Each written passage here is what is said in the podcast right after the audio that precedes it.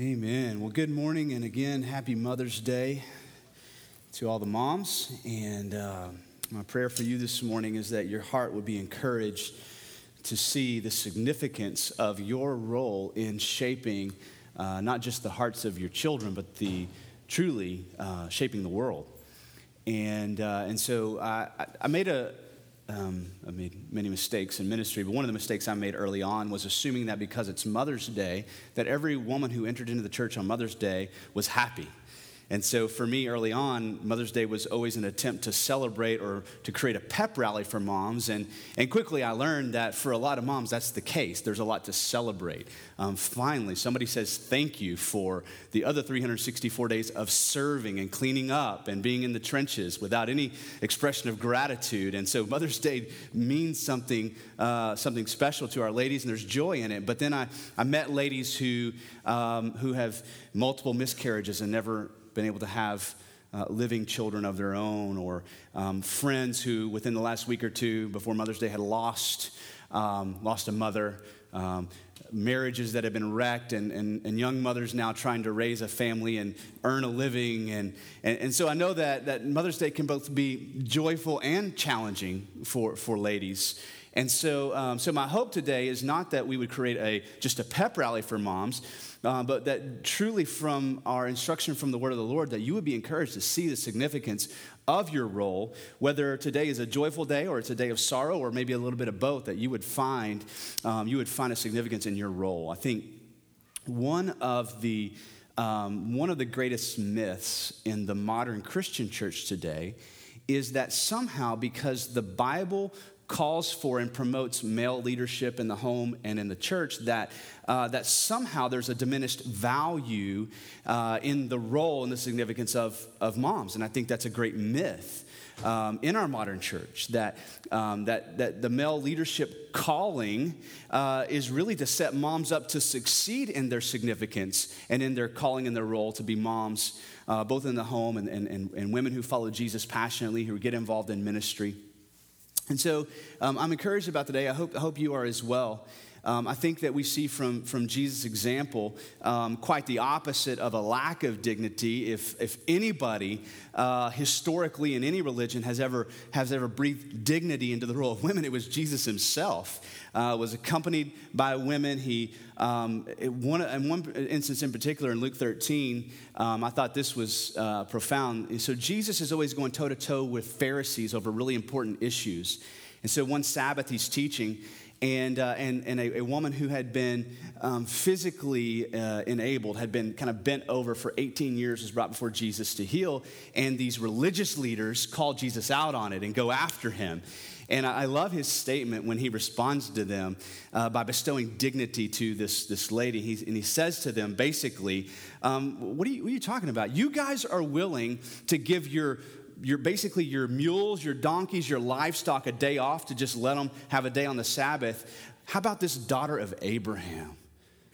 Who's worth so much more, has so much more dignity than your livestock. Why would you rebuke me for setting her free on the Sabbath? And there's just one example of many where Jesus speaks dignity and value into, into women. We're going to see even from the Apostle Paul himself, um, where he calls out the value that, that ladies have, moms have in particular, on shaping uh, the lives of children and therefore the world.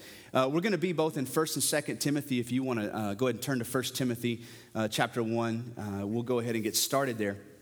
As you turn there, just for our visitors, we're moving through a series this year uh, entitled Letters to the Church, where we are looking at these New Testament books that began as letters, uh, primarily written from Paul to the churches. And we're in a section of that series. This is week three of four weeks, where we're looking at 1st and 2nd Timothy and Titus together. Um, there's a lot of similarities between these writings where Paul writes to these young pastors and gives them instruction.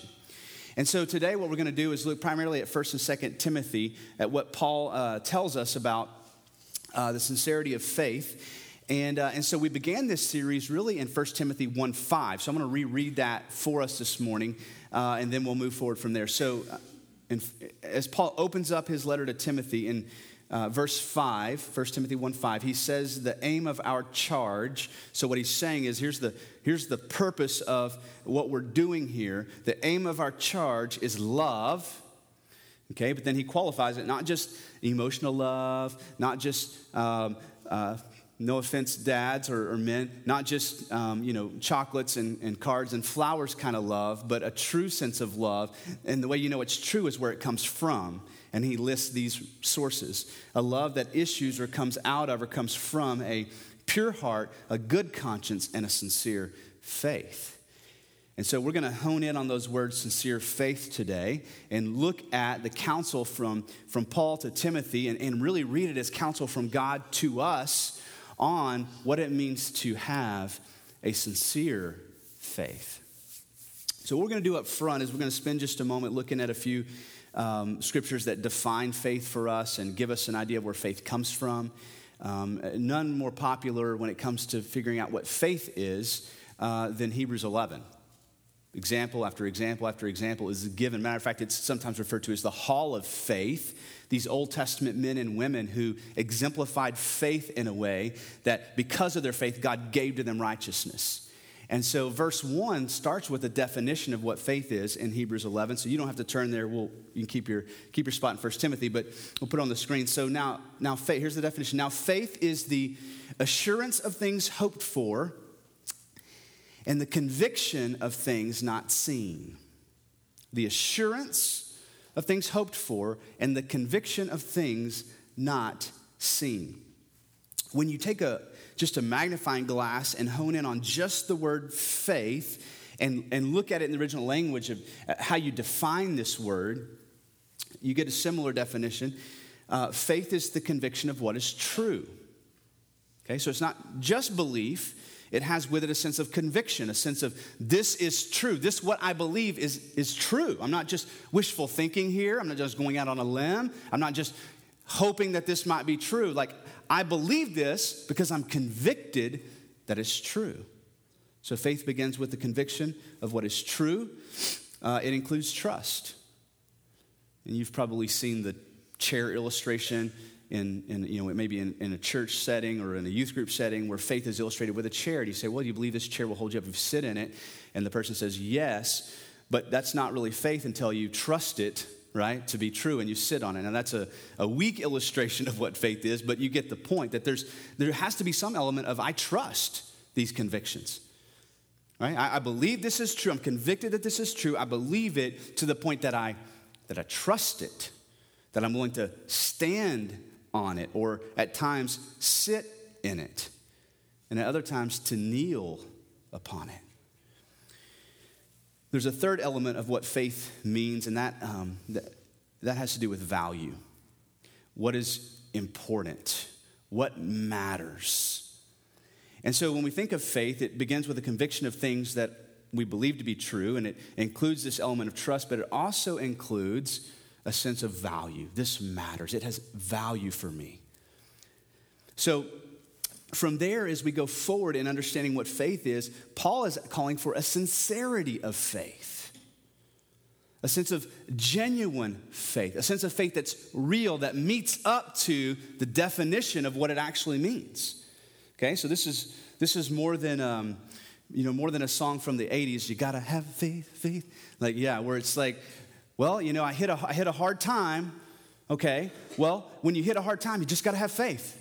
Well, faith in what? So some ideas of faith are simply this idea of optimism or wishful thinking, or I'm just going to keep walking forward. That's faith. But what Paul is calling for is a sincerity of faith, a faith that is, if you will, faithful to what the word actually means. A sincerity of faith, genuine um, I love the definition of sincere here. It means to be genuine, but it also means to be irrevocable, immovable, a sense of holding fast.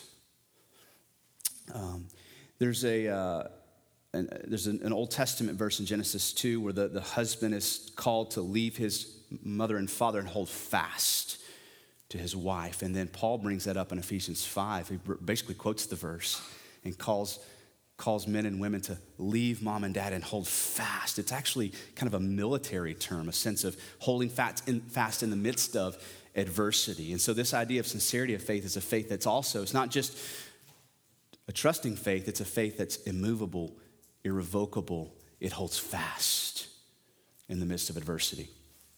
Um, I'm gonna let James weigh in on the conversation. James chapter 2 is a long, uh, there's a longer passage about faith, and I just want to read a small portion of it um, to help us get our minds around the sincerity of faith that Paul is talking about to Timothy. Then we're going to come back to 2 Timothy and see where Paul talks about it again. But in James chapter 2, and starting, we're going to start in verse 14. James writes, What good is it, my brothers, if someone says he has faith but doesn't have works, a sense of fruit coming out of their life? We talked about this a little bit last week. He says, Can that faith save him? It's almost James' way of saying, Is that real faith? Is that sincere faith, genuine, trusting, value placing faith?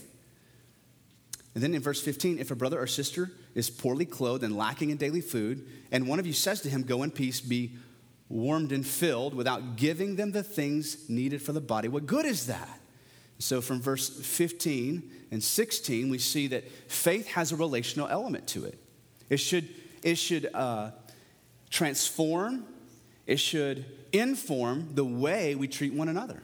If our faith is sincere, genuine, trusting, valuable to us, then you will see an evidence of it in the way we treat people, right? We won't simply say, good luck with that.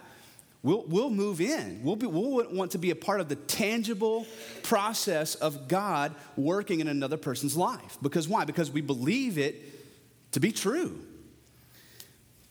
But he ends here with this somewhat famous quote So faith by itself, if it does not have works, is dead.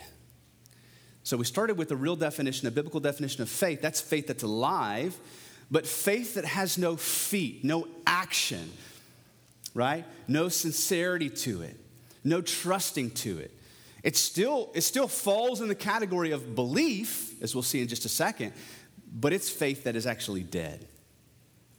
And then he says about the demons, he says in verse 18, some will say, shh, shh, uh, you, you have faith and I have works, but show me your faith apart from your works, and I will show you my faith by my works. Verse 19, you believe God is one, right? You have a sense of, I believe in God, I believe in something spiritual, I believe. Fantastic.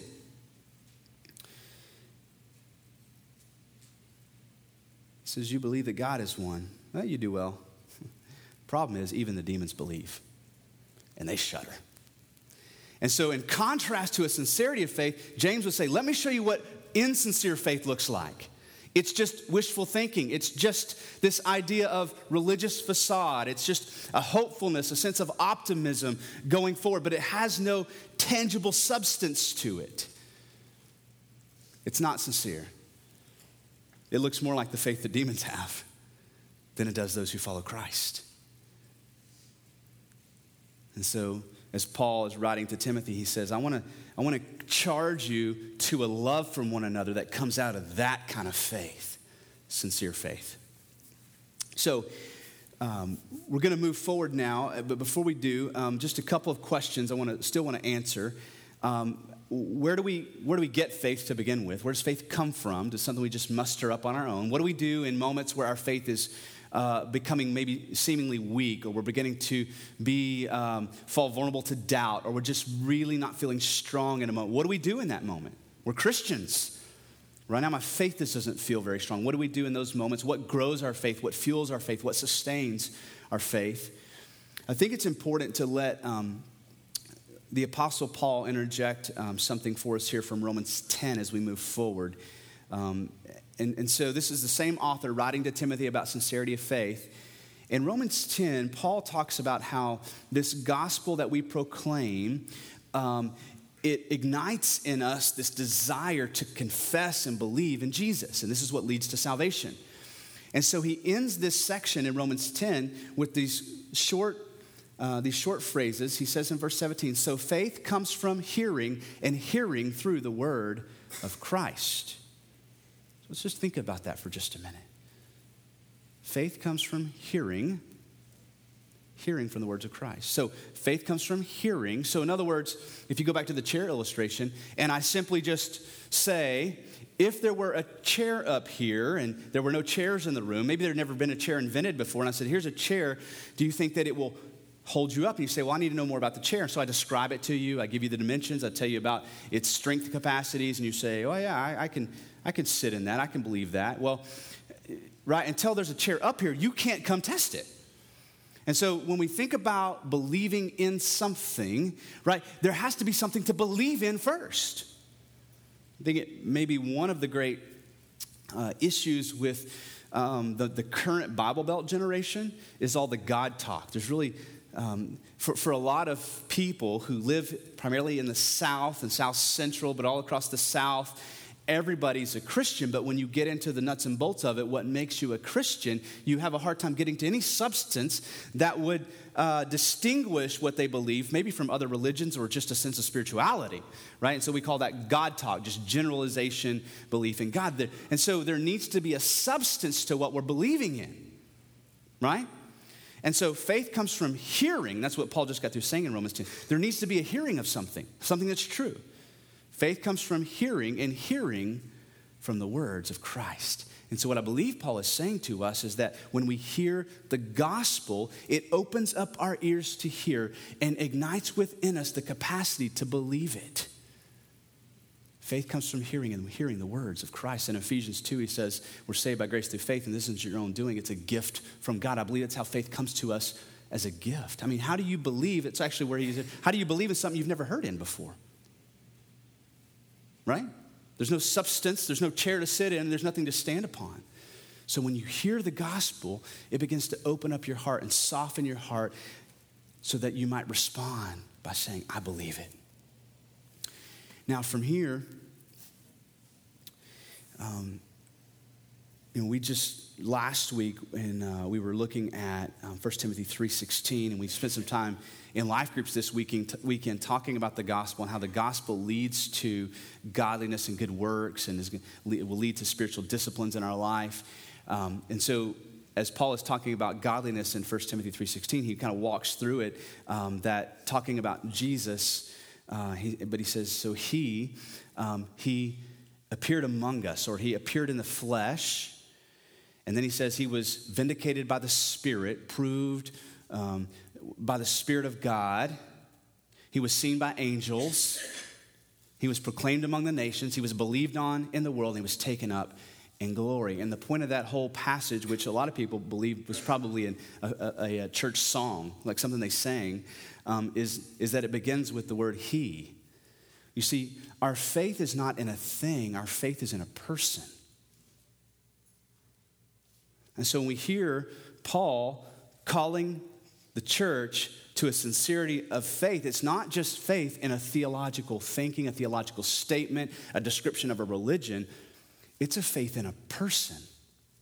That's what the gospel is it's the proclamation of the person of Jesus. Not just a system, right, to make yourself better, but truly to trust the person of Jesus. So when we say we have a faith that is trusting, what do we mean by that?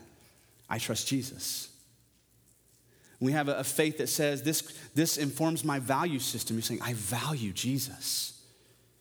Okay, so now moving forward from here, um, what Paul is going to give us in, uh, in 1 Timothy, um, once in chapter 1 and then again in chapter 6, he's going to give us two dangers of an insincere faith or how we find ourselves in an insincere faith. We're going to look at those two real quick, and then we'll move to 2 Timothy.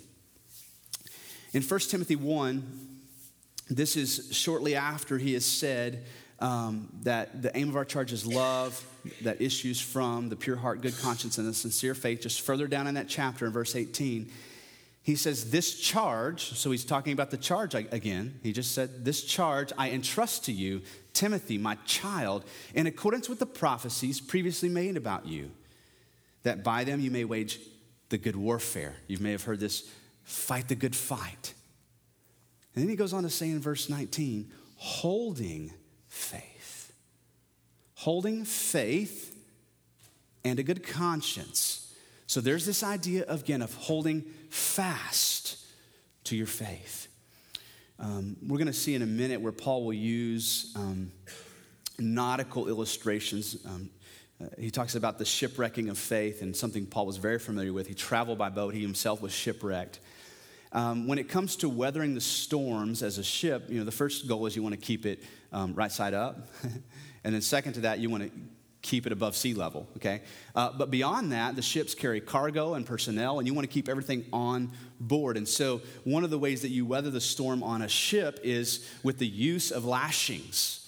And not lashings like, like I'm going to spank you, but the, the lashings are the ropes and the cords used to tie cargo down, to fasten sails, maybe to pull sails in so that they can weather the storm. And so, this holding to your faith is an idea of lashing yourself, tying yourself to what is true, that you might weather the storm.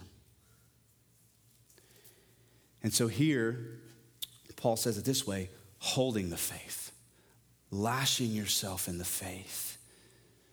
And then look at what he says that you, so holding faith and a good conscience by rejecting this, by not doing this, by not lashing yourself to the faith, some have then shipwrecked their faith. And so there needs to be a sense of, I believe this and I'm going to lash myself to it, even in those times where I don't feel like it. Even in those moments where I'm feeling like my faith is weak or I'm, I'm, I'm, I'm, feeling a sense of doubt and I'm not quite sure, that you would say, you know what, my heart is lashed to what is true.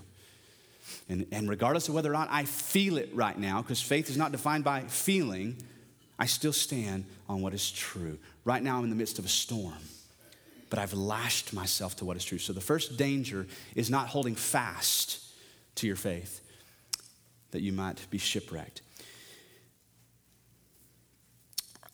In um, Ephesians um, 4, Paul talks about this as well the idea of being out on a stormy sea uh, and the way that when we're facing storms, waves can shipwreck us in life. And he says this I'm just going to read 14 and 15 of Ephesians 4. Um, he just said that it's the role of church leaders to equip the saints for ministry so that the church can grow into maturity of Jesus. So he's thinking about us as one body. Even though we're a lot of different people, we're one body. We're growing up and becoming more and more like Jesus. And then he says right after that, so that it's important that we grow up to be like Jesus, grow into the image of Jesus, so that we may no longer be children. There's the opposite of that, staying immature in our faith. And here's the problem with that if we stay like children, we'll be tossed to and fro by the waves. There's the illustration. Okay, what do you mean, Paul? What does it mean to be tossed to and fro? He says, to be tossed to and fro by the waves and carried about by every wind of doctrine, by human cunning, by craftiness and deceitful schemes. When the things that are not true come your way, if you're not lashed to the faith, standing firm in the gospel, you'll be tossed to and fro. Well, maybe this is true this kind of feels good today. Oh, you know, I'm, I'm, oh, I just heard this. Maybe this, this is what I want to believe. And there's this to and fro tossed about, almost like if we took our kids out in the middle of the ocean in a hurricane and tossed them out and said, good luck with that. And so he says then in this same passage, rather than speaking the truth in love, we are to grow up in every way into him who is the head, into Christ. So we're beginning to see this picture that our faith then our faith is really contingent upon the substance of what we believe in. Not just how strong I feel in this moment to believe, right? Not just a sense of, I'm really feeling the faith today, but really the strength of our faith is what we have faith in.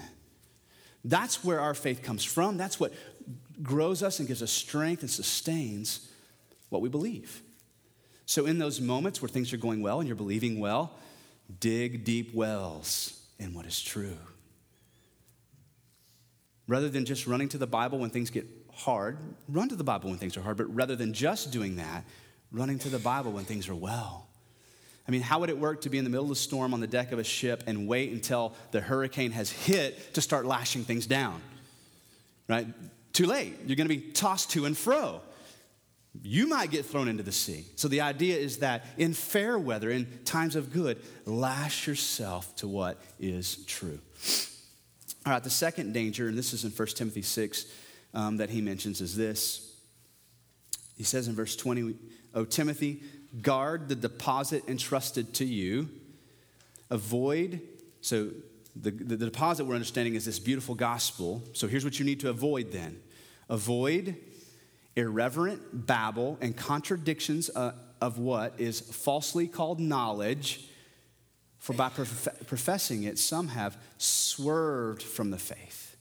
And so not only can my faith be shipwrecked, I can be swerved from it by getting caught up in irreverent babble, meaningless controversies, things that don't matter.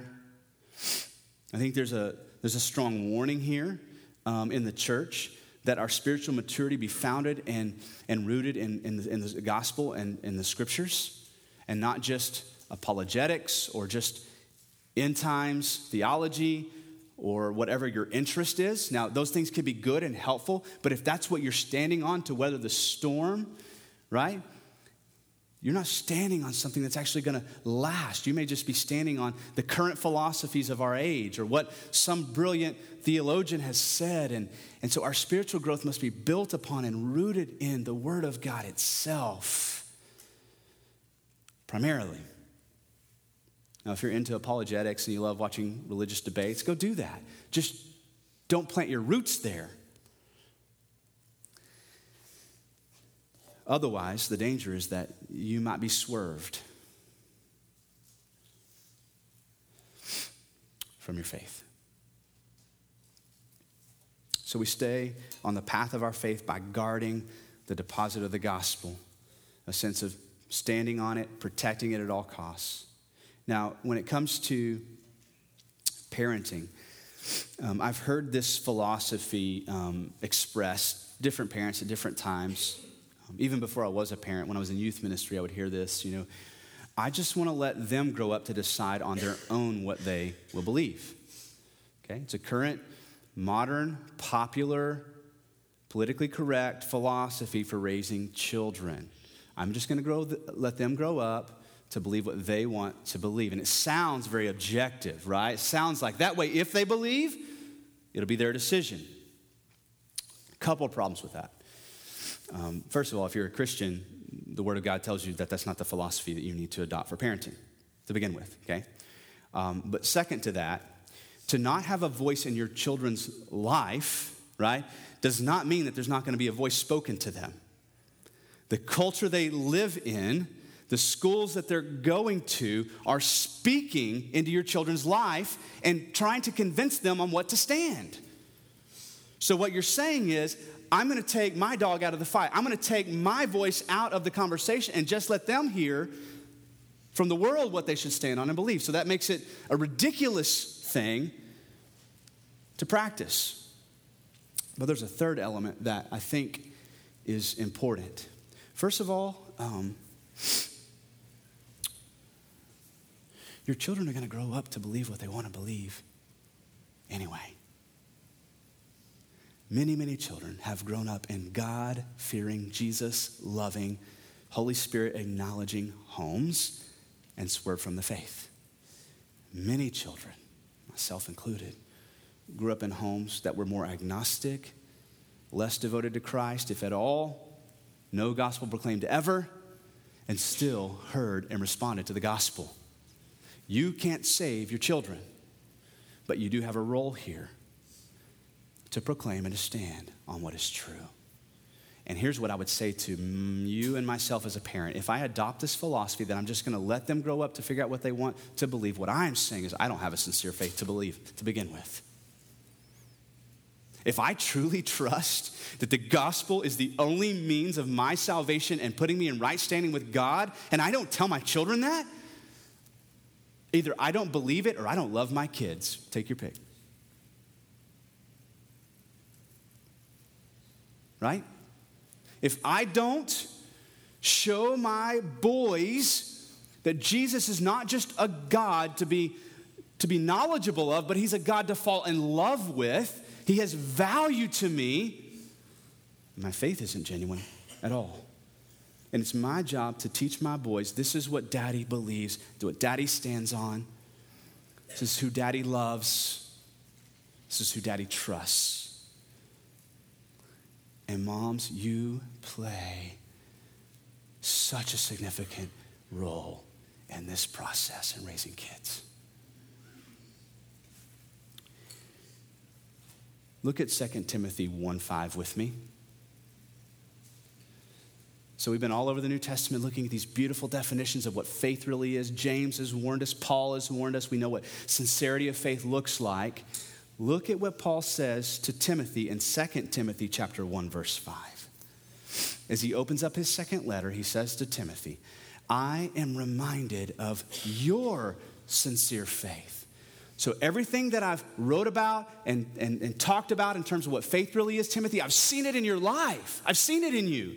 And then look at what he says a faith that dwelt first in your grandmother Lois and your mother Eunice, and now I am sure dwells in you as well. Faith that's alive, it dwells in us. And this isn't just a one generation Paul high fiving Timothy's mom. He's saying, Timothy, look at the beautiful gospel lineage of your family. For two generations, godly women have imparted the faith that they stand on, that they believe, that they trust, that they value and love. Remember how your grandma departed that faith to your mom? And this isn't just a girl to girl thing, right? And remember how your mom imparted that deposit in you. I've seen it in you, Timothy.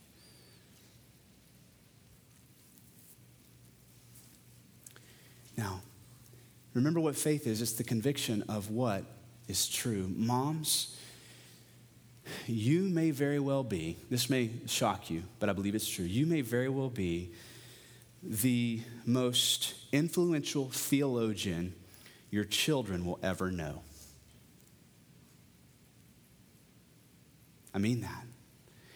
Moms, what you say to your children, around your children, that's your doctrine. As your children spectate and observe, they're listening to your words, watching your countenance, they're witnessing your attitude. But deeper than that, they're seeing through those things of what you're really convicted about, of what is truly valuable to you, and who you truly trust. Moms, you have a very significant role in teaching your children sound doctrine. Now, men and women equally have a significant role in the lives of our children. Um, I was thinking of this, this example from Luke 10, uh, Mary and Martha, uh, two sisters, two women who evidently knew Jesus in the person and followed him, and they invited him over to their house. And if you remember the story, Martha is in the kitchen. She's busy um, about many things. We know what those are, right, ladies? She has her list. This has got to go, and you know, I have to get this done, and this done, and this has to be done, and this has to be done, and, and this has to go in the oven at this time, and I have to have this ready, and this ready, and this ready, and this ready. And you know the list, right? She was busy about all these things, taking care of things in the kitchen and the home. But then what was Mary doing? She was sitting at the feet of Jesus. And Jesus' response in verse 41 of Luke 10, he says, But the Lord answered her, Martha, because Martha gets a little upset about it. She had a mommy moment. You know what I'm talking about, moms, right?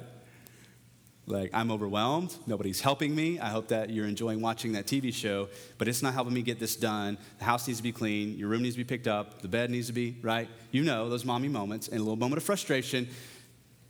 She speaks out, Jesus, will you tell my sister to get off her duff and get in here and help me? I got all these mommy or woman responsibilities in here. And I love what Jesus says Martha, Martha, you are anxious and you are troubled about many things. I see your list. Verse 42 But one thing is necessary. Moms, you, you need to hear this. One thing is necessary. Mary has chosen the good portion, which is not to be taken from her. And what's he saying? Is the role of cooking for the family important, making sure that our children eat well? And in our house, we have the list of things that mommy's in charge of and the things that daddy's in charge of. And, and I just tell our boys listen, Um, I lead our home, but mommy's in charge of what we eat. She's just going to make better choices for our family. Um, and also what you wear. I mean, those are two areas specifically I don't need to be in charge of, right? Hudson brings me, Can I wear this? Sure. You, it looks like you're wearing it. Camo shorts and, and, and, the, and you know, the pink polka dot, yeah, absolutely. And the shirt's you know, too short, or okay. But he knows, right? No, no, no. He, it is not enough for daddy to say. He needs to go ask mommy, right? Can I wear this? It's funny because our youngest Calvin is asking profound moms, children are going to ask you questions. Those are moments to deposit theology. Um, and so the question that, that Calvin's asking me now, because I always do this whole discipline thing, and, and so I say, you know, who, okay, whose job is it to remind you of what you're supposed to be doing? Oh, it's yours, Daddy, because you're in charge. That's right. Now his follow up question is, why are you in charge? he asks me until I give him an answer, why are you in charge? And I say to him, because Jesus put me in charge. Any more questions? Sorry, just a recent daddy moment for me. I heard somebody say this um, recently. There's one, actually, one of our members uh, was, was just talking about um, the attitude of the home versus how um, picked up the house is, okay, the list of things. And I think this is profound and true. Moms, you need to hear this. Your children will remember the attitude of your home for far longer than they will ever remember how clean it was. Now, I know having a clean home is important to you, okay? I do. And I know that the preparation of food and that things go well it matters to you. And as husbands and as children, we need to participate in that because we, we love you and we want to participate in that. But if you're finding your identity in that, you're like Martha and you're anxious and busy about many things. And you've, and you've, missed, you've missed the better decision to be at the feet of Jesus. And if you think about it, ladies, you're so much better at relationships than guys are, for the most part. I mean, you get a little catty every now and then, but but relationships tend to mean more to you than they do to us. I can go months without seeing a best friend and pick right back up where I lost. And how he's like, "Are y'all okay?" Like, yeah, why would we not be okay? But ladies, there needs to be this interaction. You're much more involved in, for the for the most part, with relationships. If our faith is not in a thing but in a whom, it's a relational faith you have a very significant role in teaching your children to have a relationship with Jesus. We are horrible at it. Now, dads, you need to participate in it, but moms, day in, day out, what does it mean to have a relationship with Jesus? You, you have a perfect platform to display that for your kids a true sincerity of faith.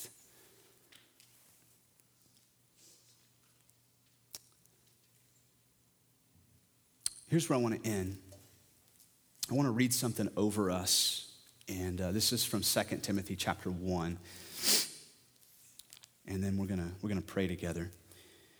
In 2 Timothy chapter 1, right after he mentions this beautiful faith that Timothy has that was imparted from his grandmother to his mother to him, in verse 8, then, he says, Therefore, Timothy, since this faith has been entrusted to you through this beautiful lineage, he says, Therefore, this is verse 8, do not be ashamed of the testimony about our Lord. And then he says, Nor of me, his prisoner, but sharing in the suffering for the gospel by the power of God.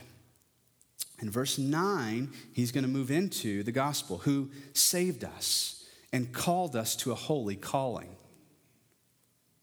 not because of our words, but because of his own purpose and grace, which he gave us in Christ Jesus before the ages began, and which is now being manifested through the appearing of our Savior, Christ Jesus. And he reminds Timothy, remember, he abolished death and brought life and, and immortality to light through the gospel. He's reminding Timothy of this gospel that he's standing on. Ladies, his mom and grandma passed this on to him. This is beautiful theology. This is what you believe. In verse 11, he reminds Timothy of his appointment. He says, For which I was appointed a preacher, an apostle, and a teacher. Um, moms and dad, your appointment to that position is by God. You've been appointed and called to those positions. And this is where I want to get to, verses 12 13 and 14, which is why I suffer as I do. But I am not ashamed.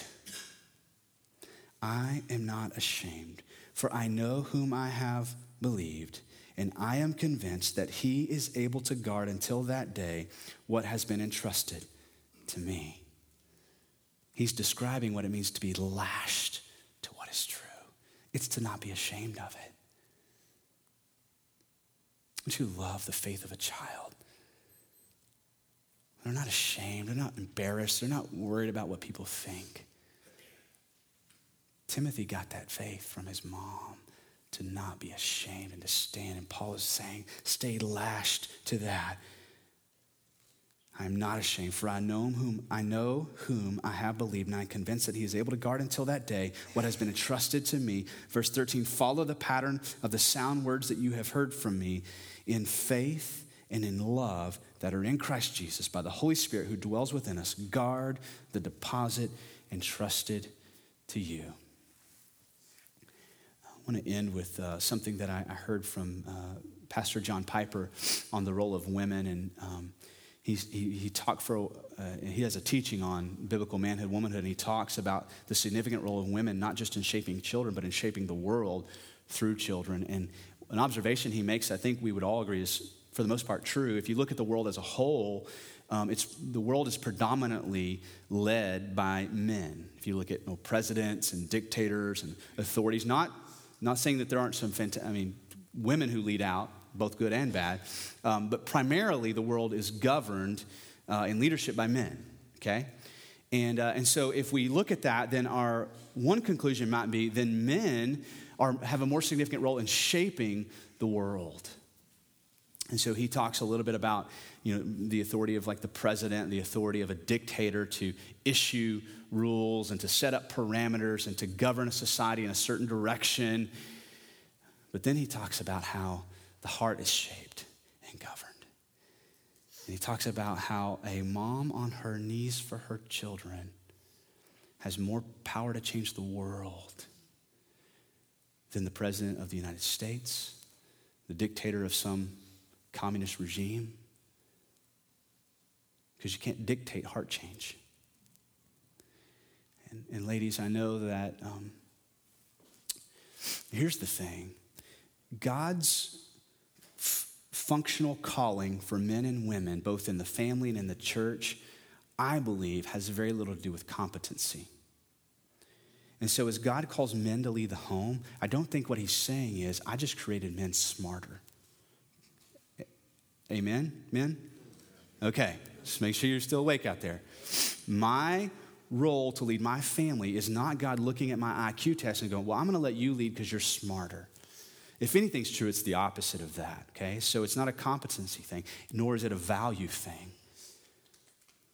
God doesn't call me to lead my home, Jason, because because you're just going to do a better job. You're going to, you've just got more value, so I want you to do that. I trust you more. It's not at all. Function doesn't determine value or significance. God has created the husband and wife to work as a beautiful complement, partnership together, and, and men lead. And you'll lead better when you learn how to open up your he- ears to hear the discernment of the Holy Spirit in your wives and let them speak into decisions in humility and to, to listen to them think through things. And ladies, you've been called to a significant role in the kingdom. You're moms. Now, what do we do when we mess that up? Any moms mess that up? Talking about those moments, those Martha moments. We speak out of frustration. We, right? You've had those moments. What do you do? We follow Mary's example to the feet of Jesus because our sincerity of faith, because we believe it's true, we trust it, and we trust the feet of Jesus. And that's where we take our failures. Ladies, you need to know that. You can't lead your children to the feet of Jesus unless you find yourself there. Your children will learn about what grace looks like by watching grace happen to you.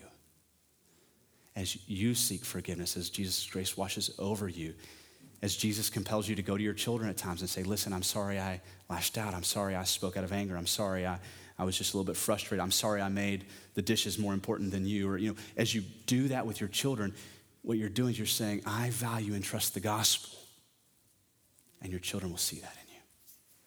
I want to pray for us this morning. And, and you know, this is, again, much bigger than just moms. We've got, um, we've got men and women in here. We've got ladies who are moms and ladies who are not. We have ladies who are not moms who want to be moms, some ladies who are moms who don't want to be moms, you know, all across the board. Um, just being honest. Um, what I want to do is I want to pray that this deposit that has been deposited in us, this beautiful gospel, would continue to take root as we lash ourselves to it. Let me pray for us as the worship team comes back up. Father, thank you for your counsel to us and for uh, the beautiful description we get of the role of moms and dads. And so today we're thinking uh, mostly about moms. And um, as we think about our own moms, there's so many ways that we have been richly blessed.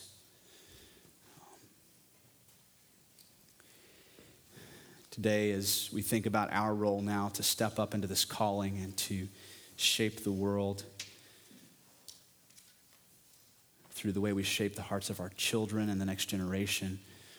God, I, pray, I pray that the gospel would be a stirring of encouragement this morning, that it would be the place that we bring our failures, it would be the place that we come to be encouraged, the place that we come to be reminded of the significance of our role. I pray that this beautiful gospel that Jesus, you came to the earth, you took on our flesh and lived a righteous life and through your death and resurrection, you have given us forgiveness of our sins. You've restored our failures and you've imparted your righteousness. And you've called us now to lead. I pray that this beautiful gospel would be the place that we run to this morning. For any person who's here this morning, God, that doesn't know you, that today would be the day that they would trust you, truly believe, to trust you and value you as their Savior. I pray this in Jesus'